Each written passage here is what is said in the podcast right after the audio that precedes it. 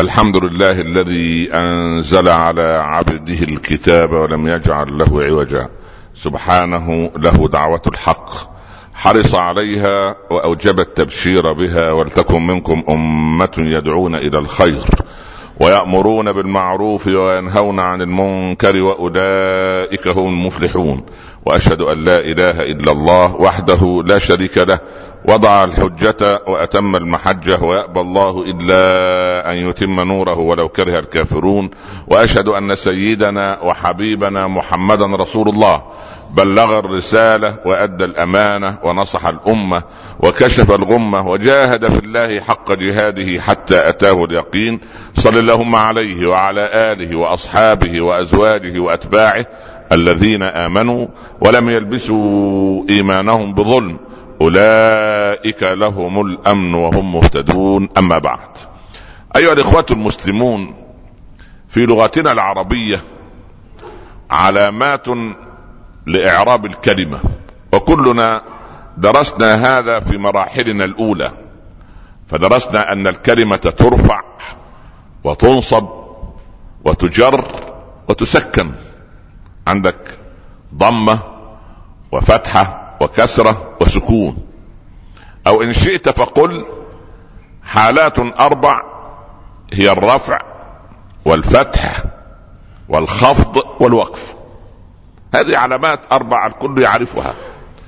إذا طبقت هذه العلامات على قلبك وأنا طبقتها على قلبي فيكون للقلب حالات أربع أربع حالات. يرتفع فيها القلب أو يفتح فيها القلب أو ينقفض فيها القلب أو يوقف. فما هي العوامل التي ترفع القلب أو تفتحه أو والعياذ بالله تخفضه أو توقفه؟ عندما تكون صحتك جيدة وفي حالة من المحافظة على صحتك. يقول لك الطبيب إن قلبك مثالي ونبضه مثالي. ينبض كذا وسبعين نبضة أو يضخ بهذه الحركة 72 مرة كل دقيقة فيكون قلبك في هذه الحالة.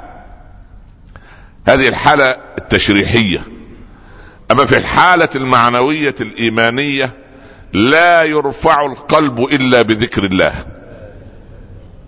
فأنت إن أردت رفع قلبك عن هذه ال ال الابتلاءات الدنيوية يجب أن تداوم على ذكر الله بقلبك وليس بلسانك فحسب.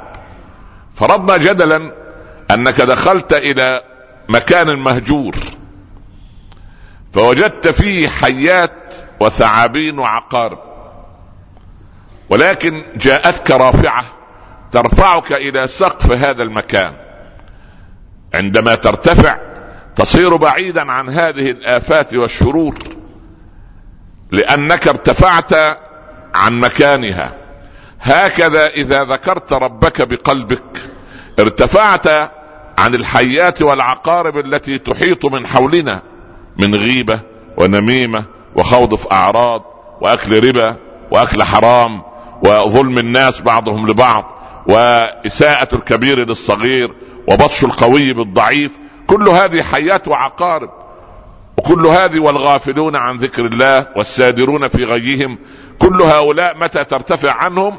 إذا ذكرت الله بقلبك فلا يرتفع قلبك إلا بذكر الله. ألا بذكر الله تطمئن القلوب. هذه الحالة الأولى. وله علامات أزيدها توضيحا إن شاء الله ولكن بعد الخطبة بإذن الله. أما القلب لا يفتح إلا بأن ترضى بما قسم الله لك. العبد منا إذا أعطي رضي وإذا منع سخط وإذا فهم العلة علم أن العطاء والمنع من رب العباد عز وجل كلاهما خير له وكلاهما فتنة وابتلاء وامتحان له. فيجب أن يشكر عند الرخاء وأن يصبر عند البلاء وأن يدعو رب العباد في الضراء والضراء وفي المنشط والمكره وعليه أن يستقيم على طريق الله لا يثنيه عن ذكر الله وعن الرضا عن الله عز وجل إلا أن يكون رب العباد راضيا عنه. يقول جبريل يا رسول الله السلام يقرئك من ربك السلام ويقول لك أقرئ أبا بكر منا السلام وقل له يا أبا بكر إن ربك راض عنك فهل أنت راض عنه؟ هذه درجة. أقرئ أبا ذر مني السلام هكذا يقول جبريل لحبيبنا صلى الله عليه وسلم. قال أو تعرفه يا جبريل؟ تعرف أبا ذر؟ قال نحن في طرقات السماء ومسالكها أعلم بأبي ذر منكم في طرقات المدينة ومسالكها. قال لما؟ قال لكثرة قوله لا إله إلا الله. لكن هل قال أبو ذر لا إله إلا الله بلسانه؟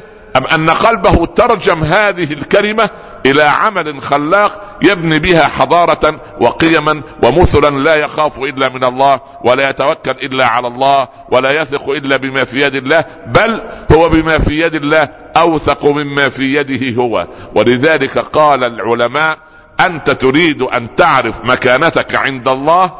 اسأل نفسك سؤالا. إن وصلت إلى درجة أن الصحابة كانوا بما في يد الله أوثق مما في أيديهم يعني الدراهم المنفقة في سبيل الله أشد فرحا عندهم من التي بقيت في جيوبهم وفي ممتلكاتهم عندئذ فقد فتحت قلبك للرضا عن الله سبحانه وتعالى. اللهم اجعلنا من أهل الرضا ومن الذين رضيت عنهم يا رب العالمين. اذا رفع القلب بالذكر وفتح القلب بالرضا. لكن القلب يحدث له حاله خفض انخفض يرتكس إلى الأرض. بما؟ بالاشتغال بغير ما أمرك الله عز وجل. الفضول حب التدخل في أسرار الناس الخلاف مع بعضنا البعض الخوض في لحوم العلماء وهي مسمومة الكلام بالجدال والمراء دون نتيجة الفهلوة واللف والدوران على أوامر الله عز وجل يرى الإنسان منا أنه هو القديس أو الملاك الوحيد الطاهر في العائلة وبقية العائلة أنجاس لا خيرة لا خيرة فيهم وهو مآله إلى الجنة ومآله إلى النار. إذا استولت عنك هذه المشاعر فهذه حالة خفض للقلب. يجب أن تفيق منها سريعا. بل على العكس إن الصحابه العشرة الكبار الذين بشروا من فم النبي صلى الله عليه وسلم بالجنة لما تلاحظ حياتهم بعد هذه البشرى العظيمة تجد أنهم في حالة خوف أشد من قبل أن يبشرهم رسول الله صلى الله عليه وسلم. يعني من باب أولى أنت عندما تبشر تطمئن أم تخاف؟ تطمئن ومن الذي يبشرك؟ هل وزير من الوزراء أو مسؤول من الذي بشرهم هو الذي لا ينطق عن الهوى صلى الله عليه وسلم. أبو بكر يبشر بالجنة مرات ومرات يا أيتها النفس المطمئنة ارجعي إلى ربك راضية مرضية فادخلي في عبادي وادخلي جنتي لما نزلت. قال أبو بكر ما أعجب هذه الآية يا رسول الله؟ قال إن عبدا من عباد الله ينادى بها يوم القيامة. قال من هو؟ قال إنه أنت يا أبا بكر. هذه درجة. يضع يده على كتف أبي بكر. ويده اليسرى على يد عمر صلى الله عليه وسلم وهو بينهما ويقول هكذا تروننا يوم القيامة يدخل ثلاثتنا الجنة. يقف على جبل أحد فيهتز الجبل كأنما يطرب لوقوف الرسول عليه صلى الله عليه وسلم. قال أثبت أحد إن عليك نبي وصديق وشهيد كان هو وأبو بكر وعمر. ويقال في رواية وشهيدين كان عمر وعثمان. رضي الله عن الصحابة الغر الميامين. هذه بشرى أخرى لأبي بكر. ثم عمر رضي الله عنه يعني يقول له قميصك هذا يا عمر لبيس أم جديد؟ يعني قديم أم أنه جديد؟ قال بل لبيس يا رسول الله. قال البس جديدا وعش حميدا ومت شهيدا. فكان يدعو ويقول اللهم إني أسألك موتة في سبيلك ومو... شهادة في سبيلك وموتة في بلد رسولك. فكان الصحابة يتعجبون أيستشهد أحد داخل البلاد يا أمير المؤمنين؟ قال إذا أراد الله شيئا كان فلما كبر في صلاة الصبح إذا بأبي لؤلؤة يطعنه وعندئذ عاد إلى رب العباد شهيدا ويقول لابنه عبد الله وهو رأسه في حجر عبد الله ابنه وينزف الدم من جنبه يقول يا عبد الله ضع رأسي على الأرض يقول يا, يا أبتي كيف أضع رأسك على الأرض وأنت في هذه الحال؟ يقول ثكلتك أمك ضع رأسي على الأرض. فلما اشتد به الألم ورأسه على الأرض يمسك تبنة وجدها في الأرض. فيمسك التبنة ويقول ليتني كنت هذه التبنة يا ليتني كنت نسيا منسيا يا ليت أم عمر لم تلد عمرا. هذا الخوف العجيب رغم أن الرسول يبشره وقد مات وهو راض عنه صلى الله عليه وسلم. سبحان الله. عثمان ذو النورين. يقولون يا عثمان متى الراحة؟ يقول الراحة كل الراحة أن تجد قدمك اليسرى بجوار قدمك اليمنى داخل داخل عتبة الجنة. إن القبر كان يقول إن القبر أول منازل الآخرة. فإن كان يسيرا فما بعده أيسر وإن كان عسيرا فما بعده أشد.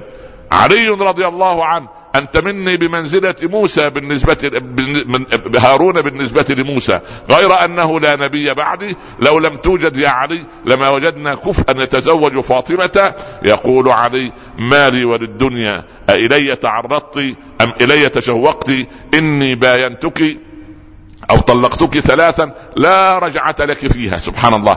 طلق الدنيا واستقبل أمر الآخرة وكان يخاف من رب العباد سبحانه وتعالى. كان أبو ذر يقول ليتني كنت كبشا أملح يذبحه أهله ثم يحتس مرقتي خير من أن أحاسب يوم القيامة. ويقف الصديق في بستان له فيد عصفورا يطير. يقول أيها العصفور تطير وتغرد وتأكل وتشرب وتنام ثم لا حساب عليك ولا عقاب. يا يا ليتني مثلك أيها العصفور.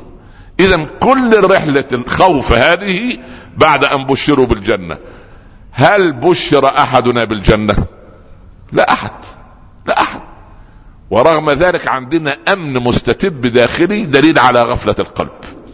وليس دليلا على خفضه فقط. نحن قلنا حالة رفع بالذكر حالة فتح القلب وانفتاحه بالرضا حالة خفض القلب بالاشتغال بغير ما أمر الله وحالة وقف القلب وتوقفه عند الغفلة عن الله عز وجل. ودليل الغفلة أمرين. أن تفقد حلاوة الطاعة وأن تستمرئ أن تفقد حلاوة الطاعة ولا تجد لها حلاوة وأن تتعود على مرارة المعصية وربما تجدها حلاوة عندئذ تعلم أن قلبك قد حجب بينه وبين رب العباد سبحانه. اللهم لا تحجبنا عنك يا رب العالمين وافتح لنا فتوح العارفين واجعل قلوبنا ذاكرة لك آناء الليل وأطراف النهار. أقول قولي هذا وأستغفر الله لي ولكم. أحمد الله رب العالمين. وأصلي وأسلم على سيدنا رسول الله صلى الله عليه وسلم. أما بعد أحبتي في الله كيف تعلم أن قلبك ذاكر لله؟ بعلامتين.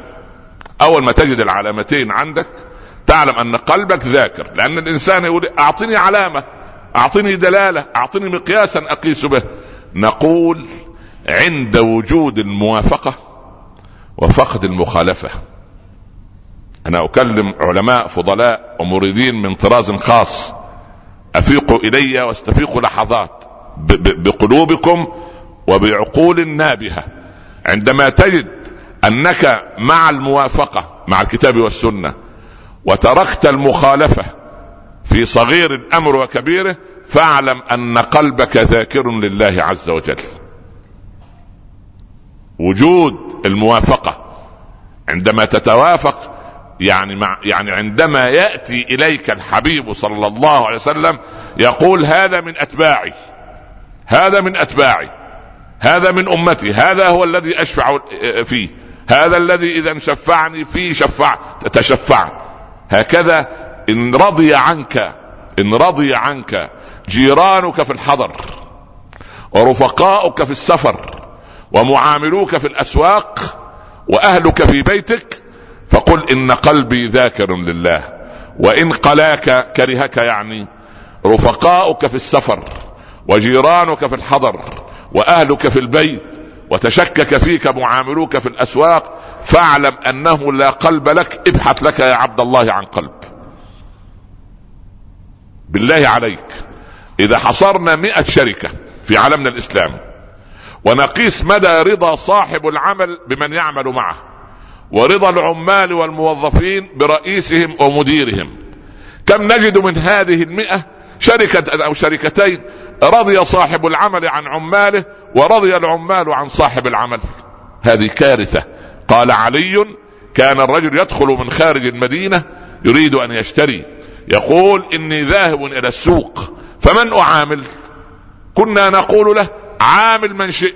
كل التجار أمناء. عامل من شئت. أي تاجر في المدينة؟ أمين. ثم جاء زمن. كان الرجل الغريب يسأل من أعامل؟ أنا ذاهب إلى السوق. يقال له عامل من شئت إلا فلان وفلان. يعني السوق كله في كم تاجر سيء؟ تاجران. دين ثم جاء زمن. هذا سنة 35 هجرية. ثم جاء زمن. يقول الغريب إني ذاهب إلى السوق. من أعامل يقال له لا تعامل إلا فلان أو فلان. كم تاجر أمين بقوا؟ تاجران. اليوم لو سأل الغريب وقال من أعامل بالله عليك إذا صدقت ماذا تقول له؟ إذا هذه حالة عامة وليبدأ كل منا بنفسه. فإن تركت الموافقة واتخذت في المخالفة فاعلم أن قلبك سبحان الله العظيم إن, إن يعني إن كنت مع الموافقة وتركت المخالفة اعلم أن قلبك مرفوع ذاكر لله سبحانه وهاتان العلامتان دليل على أنك قل على أن قلبك من القلوب السليمة وليست من القلوب السقيمة.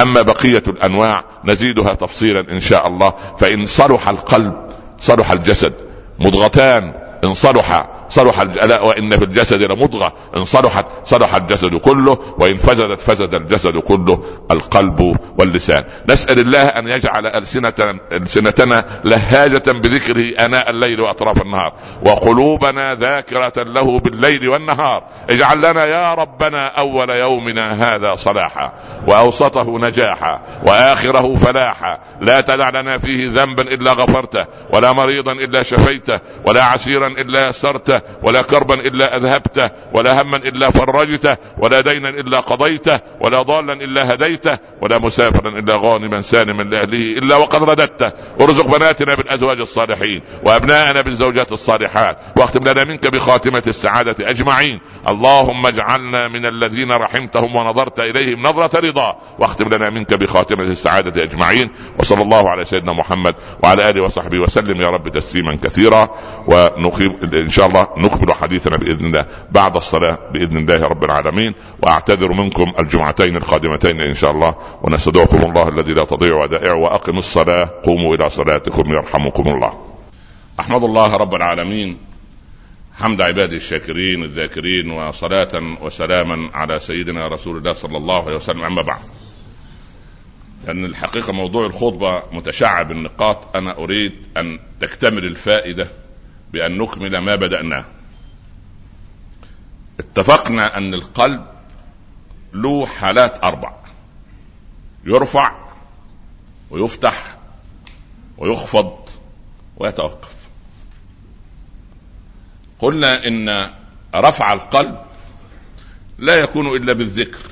يعني إيه ذكر القلب؟ يقول لك أذكر بقلبي. أنا أذكر بلساني سهلة. لكن ذكر القلب أن يكون الإنسان يقظا ليل نهار مع أوامر الله ونواهيه. وعلامة هذا الذكر أن يتصف قلبك بأن تكون مع الموافقات بالنسبة للأوامر ونفي المخالفات بالنسبة للنواهي. بمعنى إيه؟ معنى أن الحلال والحرام كل الناس يجيدونه مفيش حد ابدا يستطيع أن يقول أنا لا أعرف الحلال أو الحرام. كل واحد فينا أعلم من العالم في مسألة الحلال والحرام. لماذا؟ لأن كلمة حلال في اللغة عجيبة في اللغة العربية. إن قلت حلال هل تستطيع أن تقولها مغلقا فمك أم أنت لازم أن يكون فمك مفتوح؟ قول كده حلال ها جربها. حلال ها فمي إيه؟ متأكدين؟ حلال ها. يعني يعني إيه حلال؟ مفتوح. يعني الحلال دائما في النور. إذا تأخر الموظف الموكل بإعطائك الراتب عن إعطائك الراتب وقابلته في في الممر في المصلحة. ترفع صوتك بحقك أم لا ترفعه؟ طب ليه؟ ها؟ لأن هذا حق وأنت تطالب بإيه؟ شيء حلال ولا مكروه ولا حرام؟ حلال فين الراتب؟ صح ولا لا؟ طب لو أنت متفق معه على أن يمشي لك مصلحة ما ولكن بأمر ما خلي بالك كده ها مصلحة ما ها بطريقة ما خلاص تعملها ترفع صوتك أم أن تقابله هناك في في الصحراء ما بين قطر والبحرين صح ولا لا؟ عشان تتفقوا تتفقوا على إيه؟ ها؟ على حلال أم على حرام؟ طيب قول كلمة حرام بك ها؟ حرام فمي إيه؟ ليه مغ... ليه مغلق؟ ها؟ لأن مش أمام الناس لا خليك في أولى من هذا عندك بنات في سن الزواج. ورأيت شابا يحوم حول البيت. أنت تعمل إيه؟ مرة في الثانية تنزل. تعال في إيه؟ إيه اللي وقف بص علينا ليه؟ صح ولا لا؟ لو جاء هذا الشاب وطرق الباب. قال يا عمي أنا عايز أخطب بنتك. تعمل به إيه؟ بالأحضان. صح ولا لا؟ الطابور طويل أصلا مستنى باي فرصة يلا يا ابني تكر على الله. يلا.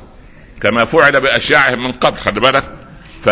فالقضية أن سبحان الله العظيم هذا الأمر لأنه حلال فيتم بالطرق على الأبواب والناس تسمع تمام ولا مش تمام؟ لكن لو أمر آخر من وراء الإيه؟ يعني من وراء الأسوار. طيب. فلا أحد منا يستطيع أن يقول أنا لا أعرف يعني إيه حلال ويعني إيه حرام. دي دي قضية كاذبة لأن الإنسان يعرف الحلال من الحرام. أمر طبيعي. أمر طبيعي. يا ما مش خلاص كويس. كويس خلاص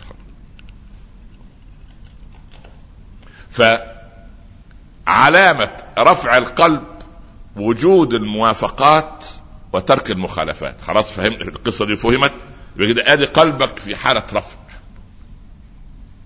سهل بن عبد الله التستوري يسكن عند خاله حاتم الأصم. شوف الخال وشوف ابن الأخت.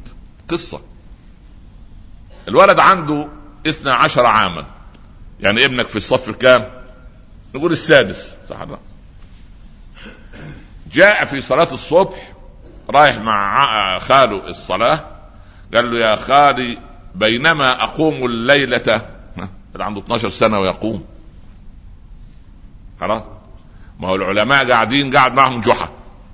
خلي بالك. فالعلماء قالوا والله كنت في صغري أقوم الليل كله فلما شغلت بالزواج قمت نصف الليل فلما شغلت بالأولاد أقوم ثلث الليل. طيب والثاني يقول والله أنا الآن لا أقوم إلا الساعة الأولى من الليل. المهم كل واحد بيقوم وأنت يا جحا. قال وأنا أقوم الليل. وماذا تصنع؟ أذهب لأبول وأرجع. سبحان الله. عشان يروح لغاية الحمام ويرجع. أقوم. كل واحد يقوم على طريقته. سبحان الله. انت ما تكون من هؤلاء القائمين يعني. المهم. ف فالسهل الله يرضى عليه.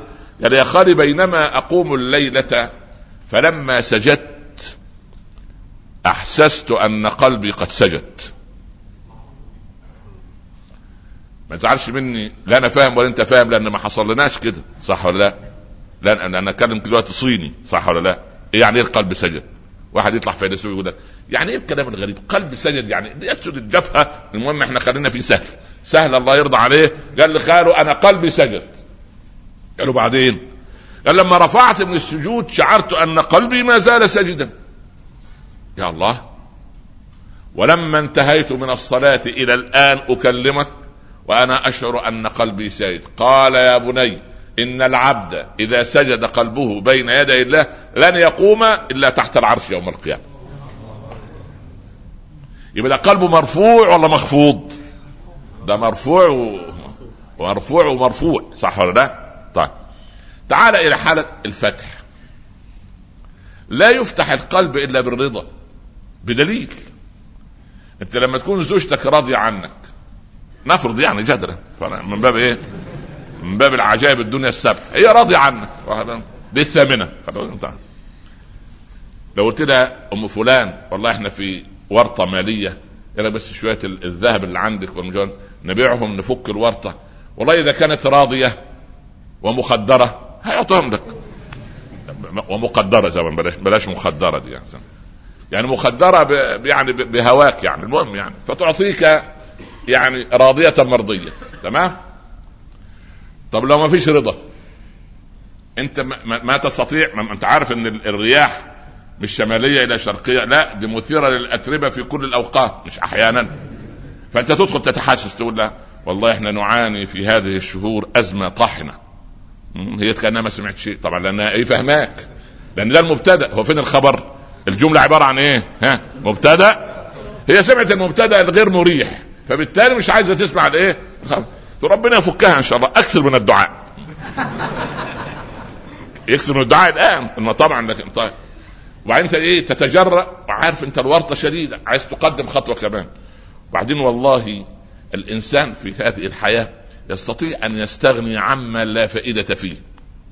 فورا هي تفهم. تروح حاطه ايدها على ده. بس ده فيه فائدة. خلي بالك أنت عشان تقطع عنك الإيه تقطع الشك باليقين وتغلق عليك الإيه الباب لماذا؟ لأن الرضا غير موجود. لأن الرضا غير موجود. لأن الرضا إذا وجد فتح القلب. فتح. الولد المطيع يطيعك دون أن تعطيه. صح؟ والولد العاق مهما تعطيه سبحان الله. ميسون الكلابية من بني كلب تزوجها معاوية. فجابها من البادية. البادية كان تتخيل أنت البادية من 1400 سنة كان كيف منظرها؟ بادية فيها شوية نخيل وخيام من شعر أو قماش أو غيره والناس عايشة فيها. وبعدين أعزكم الله قطيع الغنم والكلب الحراسة والدلو اللي بيجيب منه الماء من البئر وخلص هذه البادية. أخذت إلى عاصمة الخلافة في دمشق. ولكن تخيل دمشق في زمن معاوية. رهيبة.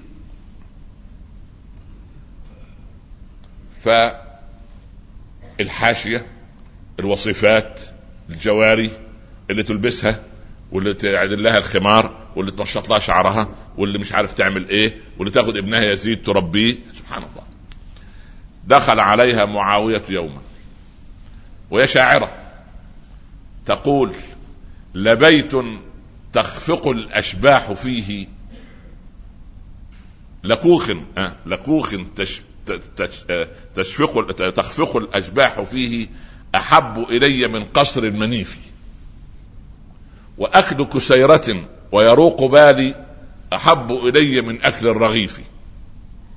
ولبس عباءة من جلد كبش أحب إلي من لبس الشفوف. وعلج من بني عمي عنوف أحب إلي من زوج ألوف.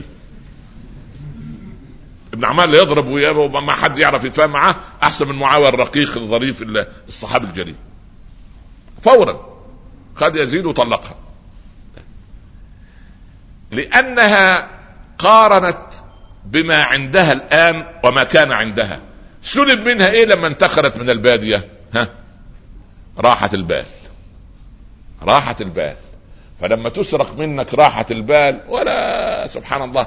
ولذلك بعض الأخوات بعد مدة من الزمن من الزواج. يقول أنا لا كنت عايزه مجوهرات ولا البيت الواسع ولا السيارات. أنا كنت عايزه لحظة من لحظات الود مع زوج مريح خير لي من كل هذا العز الذي أنا فيه. فالعز كل العز في الداخل ولا في الخارج. لكن الناس الأول بتقتنع بالإيه؟ بالخارج. ولما تستبين الأمور ها سوف ترى إذا انجلى الغبار ها أفرس تحتك أم حمار؟ صح ولا لا؟ عزك الله. المهم. فحالة فتح القلب يكون بالرضا. طب الرضا يجي منين؟ يعني يجي من التوكل واليقين. يعني إيه توكل؟ يعني أنا واثق بالدعاء المخلص أن الله سوف يفرج هذا الكرب الذي أنا فيه في لحظة لم أتوقعها وبطريقة لم أحسبها وفي مكان لم أتخيل أن يأتي منه الفرج. جبنا منين الكلام ده؟ أمنا هاجر. تركت ابنها فين؟ على الصفا.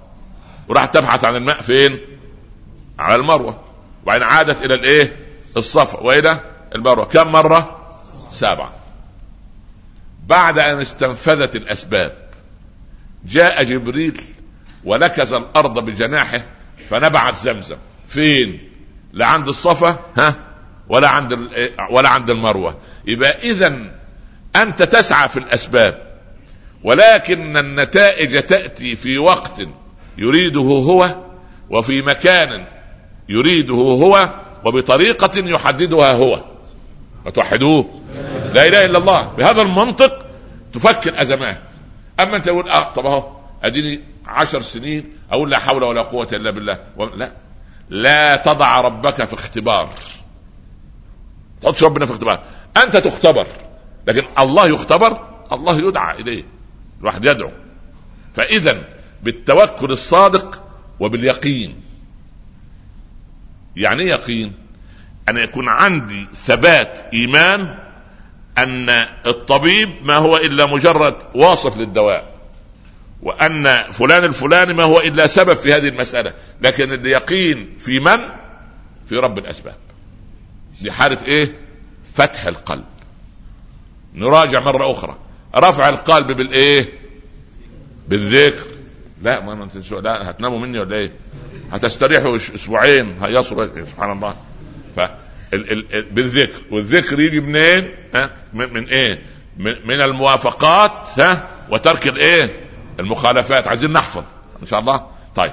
نيجي لفتح القلب. القلب يفتح بالايه بالرضا. لا يفتح إلا بالرضا. أوعى تفكر ابدا. سبحان الله. يعني يعني وعين الحب عن كل عيب كليلة ولكن عين الكره تبدي المساوية انت أحيانا كده لما تدخل على زوجتك تقول لها أم فلان في اليوم عشاء ولا آه يا اخوة في عشاء طبعا أنت راجع تعبان الله يعينك ما شاء الله عليك والله تتعب من أجلنا. يا أولاد اقعدوا مع أبوك وسلوه واحكوا له حكايات لطيفة لغاية ما يجيب العشاء.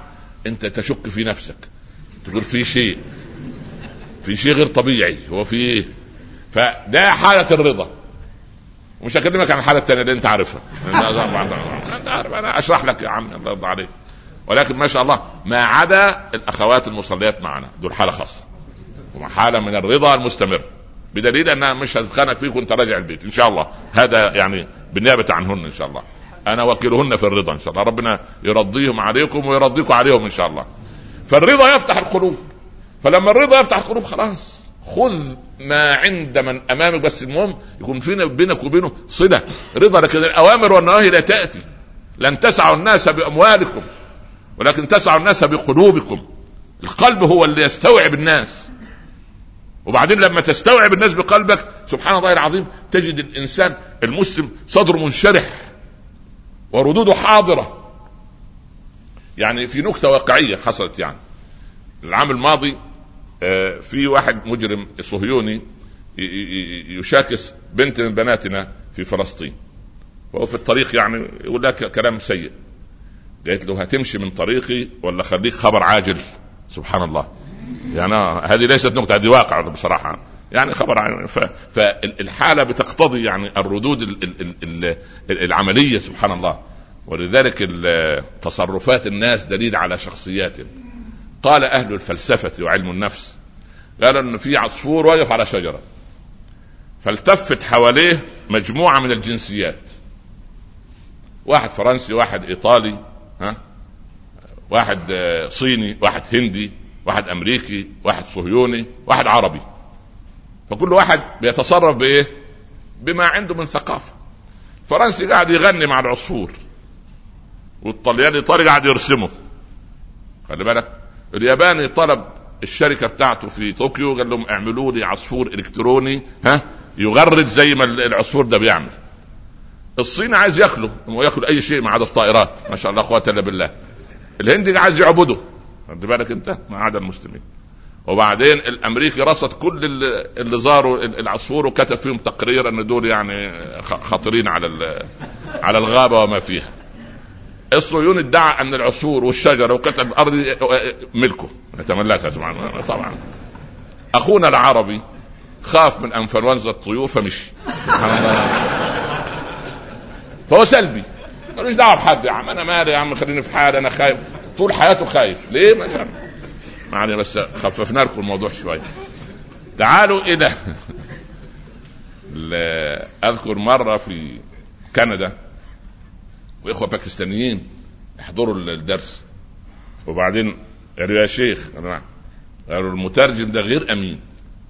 قلت له والله المترجم ما شاء الله ده ده أنا كان نفسي أسمع الترجمة أحسن من الكلام اللي أنا قلته. ترجمته دقيقة 100% ما شاء الله عليه.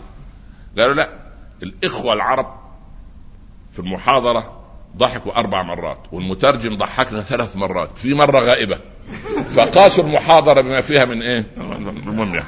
ما على وده اللي إيه؟ وده اللي طلع من المحاضرة باسوئها قال قال صلى الله عليه وسلم مثل الذي يأخذ من الحكمة أسوأها كمثل رجل دخل إلى صاحب قطيع غنم.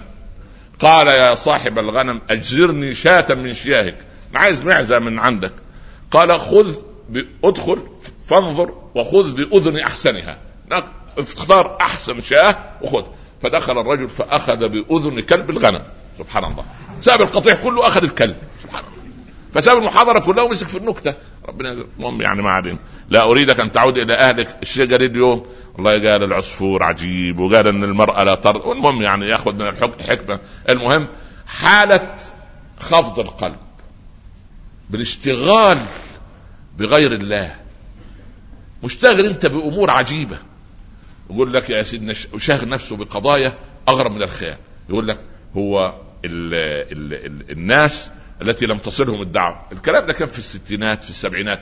الآن الستة مليار يعرفون عن الإسلام أم لا يعرفون؟ بلغتهم كلمة التوحيد أم لم تبلغ؟ فهم محاسبون أمام الله يوم القيامة. لأنه بيعاملنا بالهوى لكن لو عاملنا بعقله لهداه الله عز وجل وهدى عقله إلى طريق التوحيد. فقضية إن في واحد ما يعرفش عن الإسلام دي انتهت. خلاص. فلا تسأل أسئلة عجيبة. فالاشتغال بغير الله. أنا عايزك تشتغل بالله عز وجل. والاشتغال بغير الله ده جاي منين؟ قال جاي من مصيبتين كبيرتين. الرياء والعجب. المراء يحب يعمل منظر. أنا أفهم أنا أعرف أنا القضية أنا سبحان الله العظيم. يعني أبو حنيفة كما نذكر كان كان كان الروماتيزم في قدمه في رجله فكان يمد رجله في في المحاضرة ويستأذن من التلاميذ.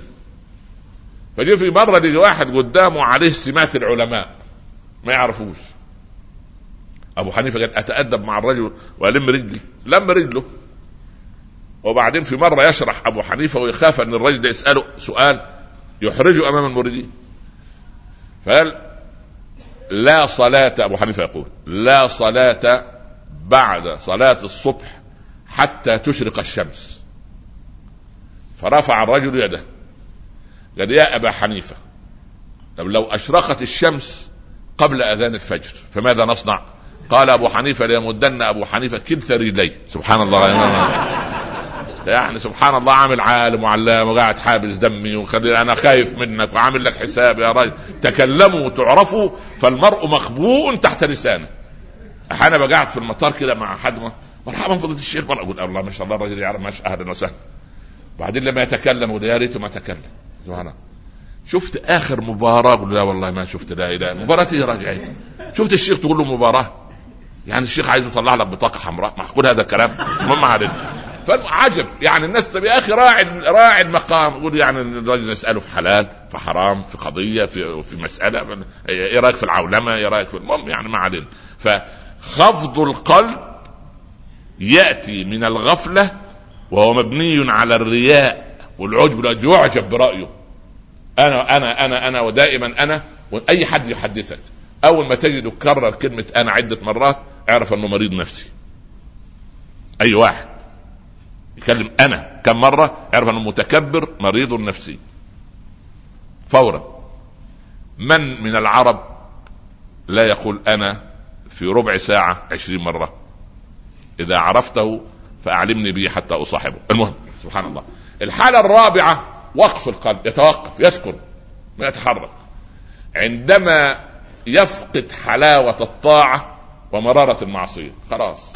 ما دام فقد حلاوة الطاعة لا للصلاة خشوع ولا للقرآن وإنما كل حديثه دنيا دنيا بيع شراء أرض عقارات مش عارف إيه سفر ذهاب مجيء إذا شغل نفسه بهذا فقد وللأسف الشديد فقد حلاوة الطاعة وفقد أيضا مرارة المعصية. أما إذا أراد أن يتوب فوجد أن للطاعة حلاوة بعد أن كانت لها مرارة.